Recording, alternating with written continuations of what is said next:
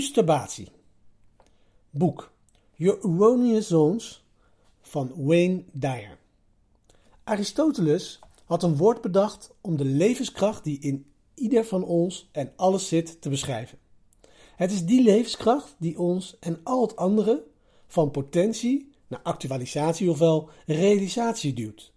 Hij noemde het entelegie.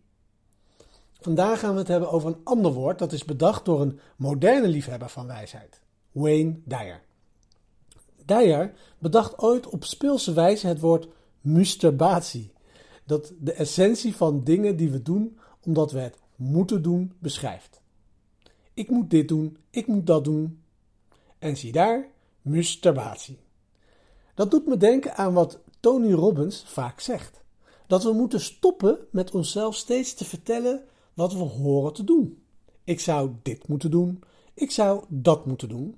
Het is allemaal zou, zou moeten doen, zou moeten. Tony Tony's perspectief is heel simpel.